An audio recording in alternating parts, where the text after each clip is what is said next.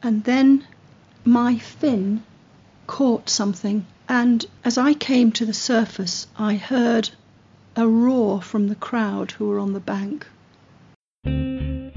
Welcome to My Way, a podcast that shares the stories of people who are doing life their way. Listen along as we explore what works, what doesn't, and the experience that happens no matter which path we choose. I'm your host, Sunny Collins. Thanks for listening. Sunny here. Welcome to episode 22 of My Way. This is the second half of my conversation with Dr. Sandie Sowler, aka aka the Bat Lady. If you haven't listened to the first part of my conversation with her, go back to episode 21 and have a listen to that first. Otherwise, I hope you enjoyed my conversation with Sandie. So, talk about your relationship with bats. It began when I was at university in the University of Reading. I was doing a zoology degree, my first degree, and in those days you could select particular areas that you wanted to specialise in. And I selected mammalogy, and I selected several orders of mammals, of which one of them was Chiroptera bats, because there was so little research had been done by the time we got to 1969, not a hell of a lot was known about bats, and certainly not about UK bats. We knew that they echolocated, we knew that they were largely nocturnal, and we knew that most of the UK, all the UK species fed on insects, but beyond that, there was not a heck of a lot known. There had been some papers written on African fruit bats in the 1960s, but largely unknown. So I was interested and did quite a lot of, of research within my undergraduate days for bats. When I had the option of going back to do research in South Africa, I had at the back of my mind that it would be nice to do something on South African bats. The professor at that time, who was not John Hanks in the early days, simply said to me, Why don't you spend some time finding out what you might like to do a doctorate on. And he gave me lots of different pieces of equipment, of which some were traps, live traps, and I also had some bat mist nets to catch bats. And one of the early catching operations I ever did was a mist net across a river, and I caught a Wahlberg's epauletted fruit bat, mm. which is a bat with a small dog like head that weighs about 100 to 120 grams and has a forearm of about 90 millimeters, so not huge, but a very beautiful creature with white powder puffs on the shoulders of the males, which they are able to evert and puff out when they're calling hmm. for their females. I subsequently found that there had been practically no research done on this species in this country. Wow. And that became the basis of my work. So my doctorate was on Wahlberg's epauletted fruit bat, growth, reproduction, and age determination. And from there, things further developed. When I got back to the UK, I became involved with bats over there because we had just had some legislation passed, yeah. 1981, which protected bats and particularly their roosts even when they're not present. Uh, and in order for the government to police that, they had to have people who were bat wardens mm-hmm. who could visit householders and talk to them about their bats and educate them. So I became one of the early bat wardens with a permit mm. to disturb bats legally and I suppose everything developed from there. And what do you think it is about bats that draws you to them? Being nocturnal, they present challenges to research them. Observation is difficult, and it is those challenges, I think, finding out about their lives, which draws me to the subject. We know so little about them. Even to this day, we're knowing more, we're getting to know more and more, but we still know very little, mm-hmm. and we're finding out huge amounts of material with the new technology that we have available to us today. Talk a little bit about other types of work that you've done. when I arrived in South Africa, it was 1974. In my perception, Natal was a very different province to the rest of South Africa.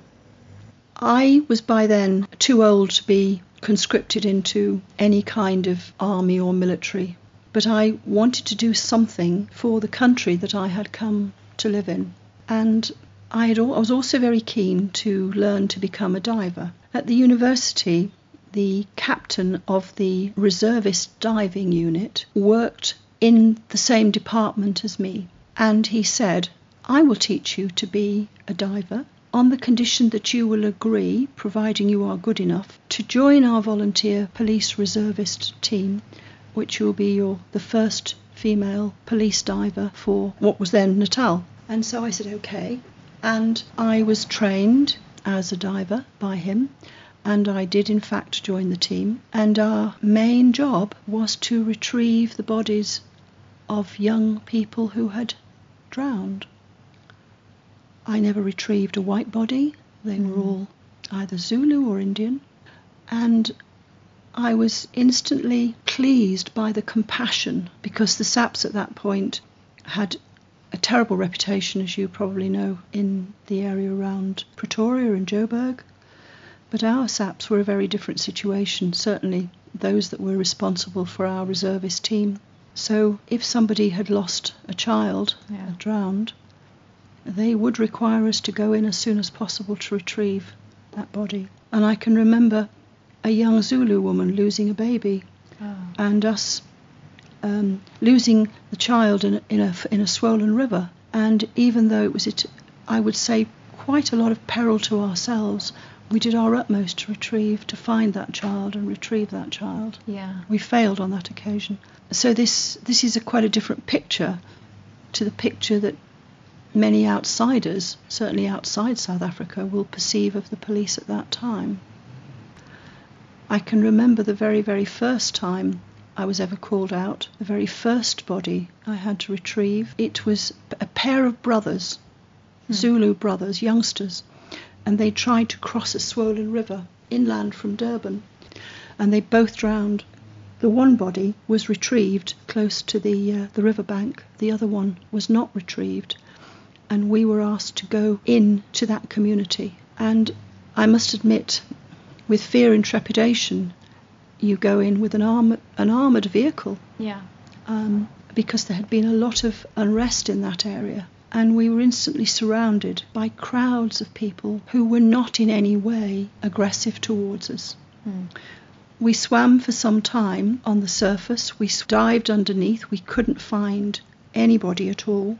And then my fin caught something. And as I came to the surface, I heard a roar from the crowd who were on the bank. I had dislodged the little boy, Oh. and the top of his head had just surfaced, which was the roar. So I was then able to retrieve him and bring him, bring him to the side, to the bank. And all of these people rushed around our vehicle. And they climbed in and they laid reed mats on top of our equipment so that we could. And they helped us to lay the boy on the reed mat. Hmm. And then everybody, everybody wanted to shake our hands. This would have been 1980, 79, 80. So it was a very moving experience. Mhm. And they were just so thrilled that they had the boy to be able to bury him. And as the only woman, how were you treated by the rest of the team? I was one of the lads. Because if you have to dive and you've got a buddy, then that has to be the case. You Mhm. can't be treated differently. I've done a, a lot of different jobs because you will appreciate that in the early days of returning to the UK in the 80s, I gave away my expertise. Mm. Nobody would have paid me for my expertise in bat conservation, bat research, Right. and environmental impact assessment at that stage. Legislation changed, and then it became something that my services were needed and I was paid for them. But there was a time when that wasn't the case. When I first returned to the UK, I ran a boarding cattery. um, there was a time that I worked as an education officer for a farming museum, and as part and parcel of that job, I had to manage um, a flock of sheep. so I have lambed, and I have sheared, and I have dagged, and I have injected. There was a time when I sold educational books for a company, so I would travel around three counties with loads of books in the boot of my car, showing them to schools. I did whatever I needed to do.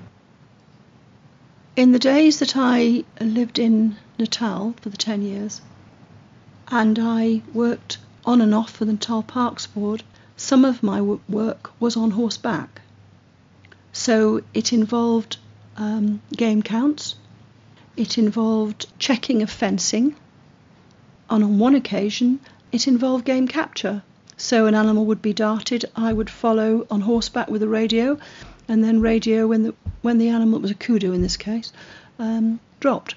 So the riding in those days was part and parcel of work.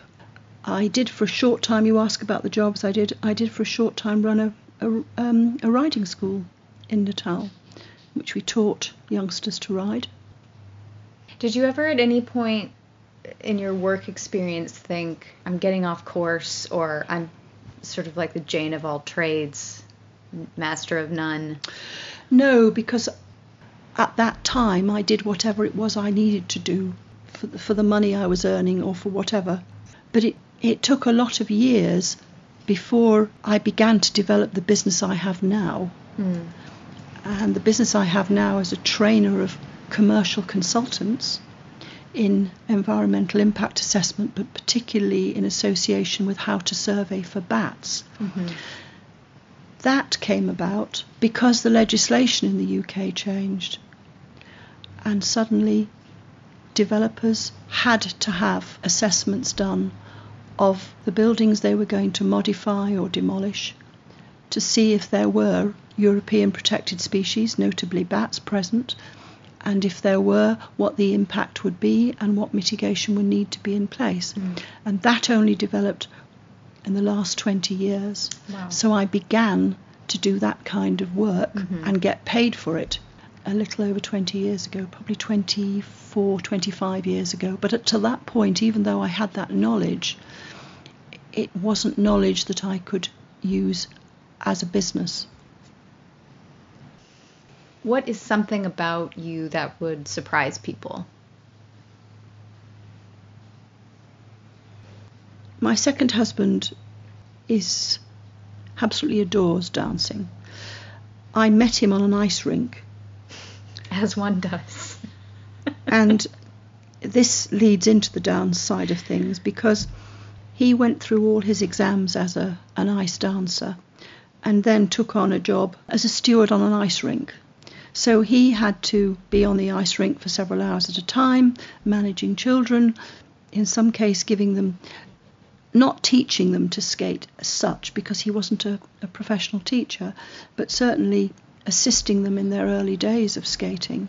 So if you like, he was he was a professional ice skater, and he was also responsible for putting the music on at the rink and doing getting people to come together as pairs to do ice dancing. When he and I got together, I wouldn't say that I was um, a passionate dancer, mm-hmm. but it became quickly apparent to me that he enjoyed dancing mm-hmm. and that it wouldn't be a bad idea if I didn't um, partner him. so from there onwards, we have done a lot of dancing together, and we particularly enjoy a form of dancing which is called C'est le rock, which in French means this is rock and it's shortened to Ceroc or Sharok, which is a kind of um, modern jive. As a female, it presents its own challenges. There isn't a preordained pattern, so you don't learn steps. As the woman, you are entirely led by the man, so I have to interpret his hand pressure as to what it is he is requiring for me to do. And that in itself is, is an interesting challenge we do quite advanced dance, which does involve me often being completely lifted off the floor or dropped to the ground in movements within the dance. So yeah. that is probably something that people might find surprising. I think something else that people would be surprised by, because I was certainly surprised by it, is um, your participation last year in uh, the Tough Tough, Mudder. Mudder. Yeah, because Yes, I haven't done that, and I won't. maybe um, I can ask the question why.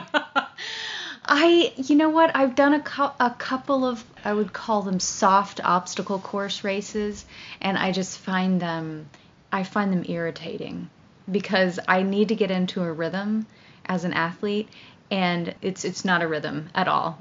Tough Mudder came about because my son's girlfriend wanted to do Tough Mudder and she had asked if her mother would join her and her mother said no. she asked me and I said okay. And considering there was something like 40 odd years between us, it was interesting. She herself is quite a nice looking young lady and I shall remember in the course of Tough Mudder a particular event in what is known as the hero carry. Now, I decided, for better or worse, that I wasn't prepared to lift Kath onto my back and carry her. As we got to the point which is the hero carry, and I said, I don't think I can do this, Kath, a group of young men began to fight and say, We'll carry her, we'll carry and then when they had finished the carry of Kath, she then carried me. It's a competition in that you are all supporting and helping each other. Uh-huh. So on the way, you find telegraph poles which have to be lifted, carried, posted through holes, pushed over things, and you can't, two of you, can't possibly. You all help each other. Yeah. People don't go into it as a team. Some go into it as a team, but many go into it as, as individuals. And if you go into it as an individual, the whole point of it is that others will assist you because you can't do it by yourself. I like that. That's I, cool I got thing. to a huge climb that I knew I couldn't get up there by myself. Mm-hmm.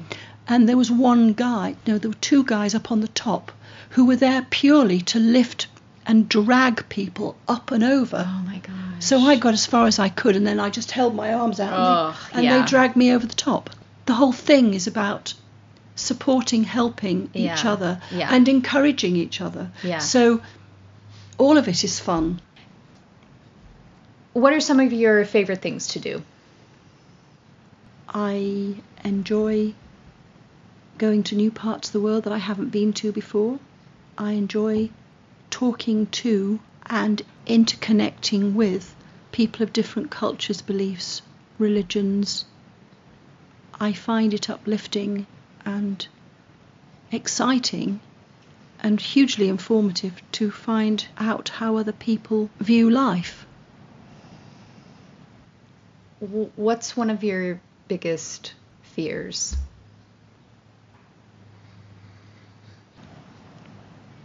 I suppose illness. Illness which doesn't enable one to, to function in the way that you have been lucky enough to function. Hmm. Talk about a turning point in your life. To lead up to that turning point, I should explain a couple of things. First of all, when I was quite young, I was trained in speech and drama. I had done a little bit of acting, for which I very much enjoyed acting. I was also, as you know, trained as a, a teacher in the UK and also taught in South Africa as well. So if you think about those two strings, the acting side from a long ago and the ability to teach, train, a turning point came after I had given up my job with an ecological consultancy in the UK. I'd been working as an ecologist, I was a principal, I had a team of people. I decided that there were things that I wanted to do, primarily deliver more training, to start to deliver training myself, but also to undertake um, projects that were not necessarily in the UK. And the only way I could do it was if I left this company and I set up on my own. I had gone to a conference in the UK.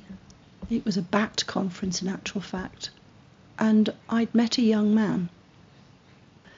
and we had spent one evening drinking wine together. Much of this evening, I have to say, to this day, I can't quite remember. About six months after that, and this was the turning point, this young man, whose name is Richard Crompton, rang me and said, Do you remember you and I having a discussion that evening at the bat conference? And I said, kind of vaguely.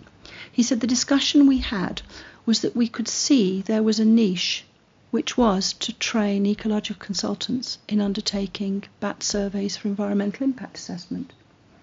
He said, such people are struggling to get training and they're struggling to be able to qualify for the licenses that they require to do it. He said, You and I discussed that we might be able to offer this. He said, How about it? How about us meeting? And he was on the far west side of Wales, practically on the right on the um, on the Irish Sea, and I was more of in the middle of the country. So we decided to choose a point which was halfway between, and we met, and we more or less fleshed out a business proposal, mm. Which we then sub- subsequently engaged in mm. and undertook. But what became apparent to me when we began to develop the training material and deliver it was that my skills as an actor, as well as my ability to teach, came together because the kind of training we were delivering was not the sort of thing where you just stood up and spouted for hours upon end. Right. It required a different kind of approach. And I just felt that suddenly this was a turning point for me. Things that I, skills that I'd had, were coming together to enable me to do this in a way that I felt I could do well. We have now run that business for uh, 10 years this year, and yeah. it's been very successful. What, what is something do you wish you could let go of? Uh, I suppose it's. I'm always prepared to do things which are slightly risky. And then you recently had an accident. Yes, I recently broke my arm. Right. And how did that happen? Um, it was last June, the end of June. I have always wanted to ride in the Camargue. And as you know, I've been involved in horses since I was five years old. Um, I've done a lot of riding, I've owned horses, and I've taught people to ride. And um, what I wanted to do was to have the Camargue Gardian experience where you are rounding up the black bulls of the Camargue. These, these animals are bred to fight, but not as in the Spanish sense where they are killed. They go into an arena, and young men literally jump around and over them and kind of bait them. Wow. But they're not. They're not. They're, sometimes the young men get killed. Mm. Um, and these animals are bred in an area of, the, of southern France called the Camargue, which is an area of the distributaries of the River Rhone. Oh, wow. It's a large delta area where mm. rice is grown. And I had three half days of riding. And on the final day, I was actually riding not a Camargue horse, but an Andalusian gelding. And I'd been riding him for three days, and it was fine. And on the last day, we were rounding up. We, we, we brought in from the from the fields 60 of these animals, brought them into a large compound. I say we, there was uh, four Gardienne and four, I think, four other riders with me. And we came from various directions and brought them all into the uh, compound. And then we split them off in groups of five to put them through uh, a press where we could um, worm them. And it was the last group of five, it was the end of the session. And I'd pushed the last group of five through, and my horse, for reasons I don't know, reared. And the Camargue saddle is such that it's got a very high pommel at the front, and if you try to lean into the you into can't. the rear, you can't easily. So I came off backwards, and my husband Jerry had just arrived, um, literally to to pick me up at the end of the of the period. so he was witness to it, and he felt the horse was actually going to come back on top of me. Oh. But um, it um, it didn't. Mm-hmm. Um, I landed on the ground. I almost certainly landed on my arm. My head, I had a, a hard hat on, and it didn't touch my head at all. That's great. Um, and the humerus cracked just below the head of the humerus on the upper arm on my right arm. And funnily enough, I had little or no pain. And they all thought I hadn't broken my arm, whereas I thought I probably had. yeah. And I was taken to the hospital in Arles. Fortunately for me, the break didn't move. Yeah. It stayed in exactly the right position. And I'm nearly back to normal again now. Wow. Tw- 12, 12 weeks, but I've I've been riding much Yeah. more more recently than that. So pretty much back to normal. And uh, somebody said to me, you know, if you if you had your time to come back again, would you would you have not done that holiday? And absolutely, this is a good example of me as a character. Absolutely not. Mm-hmm. Prior to that happening, I thought this was one of the most gorgeous things I'd ever done. I Right. loved it. You know. If you had the power to solve one problem, what would it be? Plastic in the ocean. Why that problem? Well, I'm just currently um, developing um, some talks uh, for a, for a cruise lecture. Each talk that I'm preparing, they are talks about wildlife and natural history, the issues relating to the decline in many species. Uh, much of it revolves around the enormous presence of plastic in our world. If a young person came to you and asked you what's important in living a, a good life, what, what advice would you give them? Have ambitions, work out what those ambitions mean, and how you are going to achieve what you want to achieve. Have a a fixture of purpose that you go down that route and you attempt to not just give up easily but overcome the difficulties if that is what you want. Always be considerate of others and the people that you encounter along your route, enable them to also achieve their goals, and they will, in most cases, appreciate that and help you mm. along the route as well. Thanks for joining in this week. And if you like this podcast, please hit the subscribe button on iTunes or Podbean or wherever you get your podcasts. Please rate the podcast by clicking on the stars. And most importantly, if you like it enough to share it with others, ah, even better. Join me next time for someone who used to live in Grayton. This is someone who is connected with the work of two of my past guests. And for now, I'll call him Professor Pachyderm. Any guesses? See you next time.